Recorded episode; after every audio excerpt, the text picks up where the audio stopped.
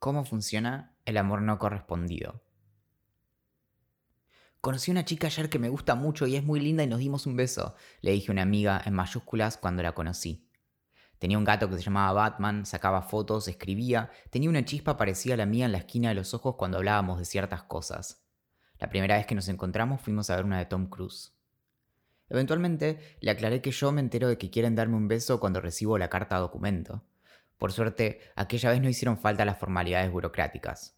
Se llamaba Paz y tomando nuestro primer café me dijo que le daba miedo decir algo muy tonto enfrente mío, una fantasía que aparentemente yo alimentaba. Le dije que no se preocupara, no necesito que seas una enciclopedia, tengo internet. Sobre todas las cosas, Paz me generaba muchas ganas de compartir, de compartir todo lo que a esa edad ya había hecho, de todo lo que a esa edad ya quería hacer, de compartir, yo también, aquello que me daba miedo y aquello que me daba risa. Y quizá compartir alguna que otra curiosidad acerca de Batman, aunque ya no de su gato. No tengo idea de cómo en algún momento de mi vida pude decir esas palabras, pero le dije que realmente no había mejor momento en el que pudiera haberme conocido. Transitar las primeras semanas cuando conocemos a alguien es como caminar sobre una superficie que bien podría estar cubierta con vidrios rotos o papeles de caramelos y con una parte de nuestras vidas tan expuestas en Internet, a veces lo que más queremos es que nos conozcan a través de quienes somos y no a través de aquellos opacos espejos. Paz era vegetariana y no me costó mucho comprometerme con su causa. A veces nos gusta tanto a alguien que no nos cuesta salvarle la vida a un montón de animalitos solo para impresionarla. Paz no lo sabía, pero yo nunca había sido bueno para improvisar. Supongo que tampoco sabía que para mí era más difícil no tener un plan que tener uno más bien exhaustivo, con opciones de respaldo, teléfonos importantes y un desfibrilador portátil. Más difícil que hacer un plan es hacer uno que no parezca planificado. Cuando me enamoré de Paz, sabía que iba a ser un problema. Más difícil que enamorarse de alguien es enamorarse y que no lo parezca. Un día decidí esperarla en una esquina con flores, que es una de esas tonterías que las películas nos enseñaron, aunque no haya nada intrínsecamente romántico en las estructuras reproductivas de las plantas espermatofitas. Mientras le mandaba un mensaje y ocultaba detrás mío el ramo, caí en la cuenta de que me estaba mirando desde la vereda de enfrente. Cruzó y se sorprendió por las flores. Eso fue curioso, porque ya las había visto. Paz pensaba mucho en todo. Yo pienso mucho en todo también, pero nunca al punto de su desesperación. Era como si todo le pesara insoportablemente. Nunca había querido tanto que alguien dejara de pensar, pero no es para eso que uno estudia filosofía.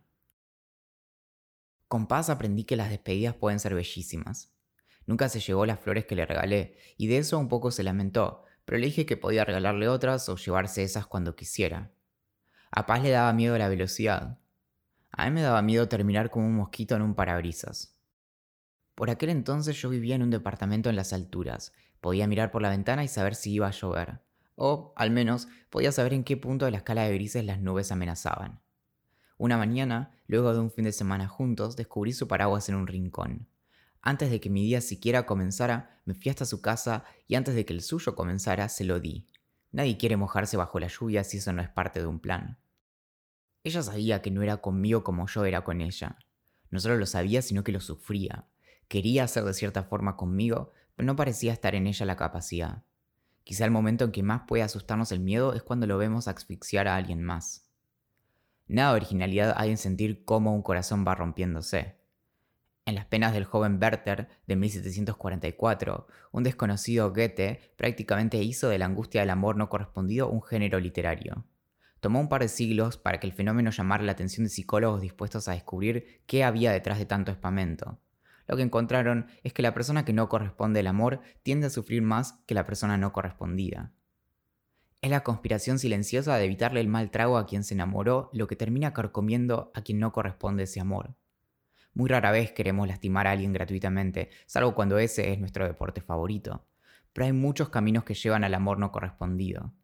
A veces, en una relación platónica, una de las partes se enamora, a veces nos enamoramos de alguien y creemos que es mucho más deseable que nosotros, casi al punto de sospechar de antemano que probablemente nos rechace. La mayoría de las veces no todo es tan claro. Curiosamente, a medida que el tiempo pasa, las personas recuerdan con calidez aquellas veces en que fueron objeto de un amor no correspondido, mientras que aquellas en que su amor no fue bienvenido se disuelven. Como cuentan en Breaking Hearts The Two Sides of Unrequited Love de 1994, recordamos mucho mejor las veces en que nos amaron que aquellas en las que amamos. Por más ruido que pueda hacer un corazón rompiéndose, aquello que sentimos nos es propio y de nadie más. Importa que nuestro amor sea correspondido, pero no sé si es lo que más importa. Duele y no se supone que deje de doler, pero mucha solacidad puede encontrarse en no desesperar. De nuestras mayores desventuras suelen surgir nuestras más entretenidas anécdotas. A veces lo único que distancia una desventura de una aventura es la forma en que la contamos. Estoy muy cansado de paz, le dije a otra amiga tres meses luego de aquella primera salida. Había sido una semana a todas luces muy agotadora.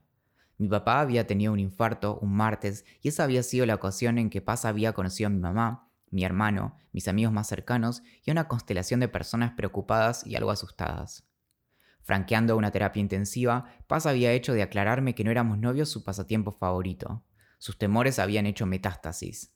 De lo único que estaba segura era de sus dudas. Solo pude atinar a reprocharle que esperara al menos a que se terminaran las visitas al hospital para hacerme saber todo eso. El viernes ya teníamos la fecha de alta de mi papá y yo tenía claro que quería pedir la baja. Si algo tuvo de inagotablemente entretenida aquella época en que un atisbo de autoestima aún quedaba en el fondo del tarro, era la inesperada convicción de que yo valía un poco más que todo eso. Nunca me había enamorado así y, en descarada traición a mí mismo, sé que hubiera accedido a esperar un poco más a ver si algo finalmente hacía clic. Un corazón roto tampoco podía ser tan malo. Algo de sentido le daría a tantas canciones de Blink 182 memorizadas obsesivamente. Esperar a que todo de algún modo se resolviera con o sin infartos hubiera sido la manera perezosa de esquivar un corazón roto. Un amor no correspondido nos pone de frente a nuestra propia ridiculez. Es imposible no reírse de uno mismo cuando todo termina. Es aquella humildad la que termina preservando a aquellos y qué tal si a los que nadie más puede acceder. La última vez que dormí con paz, casi como si de una manera muy retorcida Aristóteles estuviera escuchándome desde el armario, traté de decirle todo lo que me pasaba. Los argumentos y silogismos se sucedían y las contradicciones se hacían dolorosamente evidentes. Paz no sabía lo que quería, pero quería estar conmigo. Quería estar conmigo, pero no sabía si quería estar con alguien. A veces, sin importar cuánto nos esforcemos, termina ganando el modus ponens.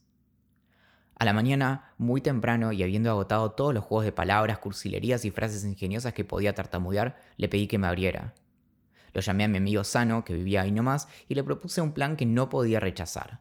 Fuimos al supermercado y compramos todo lo que hacía falta para almorzar hamburguesas. A veces, las despedidas también pueden ser bellísimas.